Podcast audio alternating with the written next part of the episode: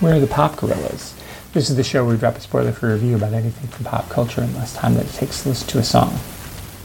I stumbled across a trailer for a movie called Die in a Gunfight. And I'm like, what's that movie? I'm gonna click on that. I love that title. And then I watched the trailer and I'm like, holy shit, this is Romeo and Juliet. And then I got the movie and then I watched it. And then I said, what is happening here? Diego Boneta and Alexandra Daddario don't know what I'm sure I'm saying her name wrong. Sorry, fans of Daddario? Alexandra Daddario. Let's go with that. There's a double D. Alexandra Daddario. They're not bad, but they don't know what movie they're in. They think they're in a good movie. But Wade Allain-Marcus, who plays the Mercutio character, his name is uh, Marcool in here, and Justin Chatwin, who plays the Tybalt slash Paris character. They merged Tybalt and Paris into the same character. Uh, Terrence Uberall, they both know he's playing Terrence Uberall, that's the character's name. Justin and Wade, they both know what movie they're in. They're in a bad movie. Somehow Billy Crudup is the narrator here, which I cannot understand what he owed somebody some money. This movie is both too smart for its own good and incredibly stupid. The incredibly stupid part is how it really talks down to the audience in so many ways. It's like we get it, we get it, and it's just it shows the same scene over and over, and it just is relentless. And they try. Director Collin Schiffli and writers Andrew Barrer and Gabriel Ferrari had an idea of what they wanted to do. Clearly, for this movie, they wanted to pay homage to both Romeo and Juliet and True Romance, which one could argue True Romance is an updated Romeo and Juliet with Romeo and Juliet as an adult.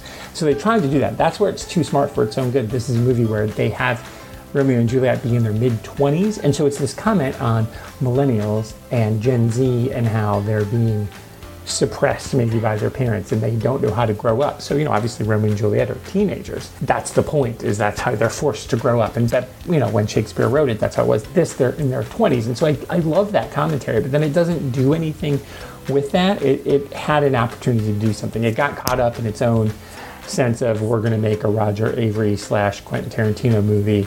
Um, and I mean, that's where the true romance thing, especially at the end, and this is spoiler free, keep in mind, but here's what I would say. If you love trash, you should totally go rent or download or do whatever. However, you get your movies. I got it from the library Die in a Gunfight. If you don't like trash, stay away. This movie was trashy.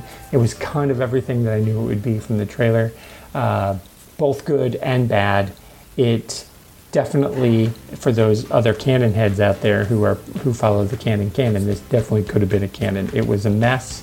It was totally all over the place. It tried to say something but it didn't know what it was saying. And then for no reason seriously there's no reason we get to see the female leads boobs. Why? Why? We didn't they could have shown that sex scene. Should could totally shot it totally differently. It's not like we get a long, gratuitous sex scene, thankfully, but it's just like, hey, here's a chance to see some boobs. Let's throw boobs in here. Plus, there's three or four instances of the word use of the word pussy in here, and it's really done super crassly. It's never funny. It's never good. It's totally everything that's bad about bad 80s movies stuck inside this movie that's trying to be a stylized 90 early 2000s movie that is a love letter to Baz Luhrmann and Quentin Tarantino and Roger Avary, but it falls flat everywhere. So, anyway, die in a gunfight? Eh, if you've got 93 minutes to spare, I would say give it a watch. If you are more precious with your time, give it a pass. So, anyway, don't forget to subscribe because you never know where the pop gorillas will strike.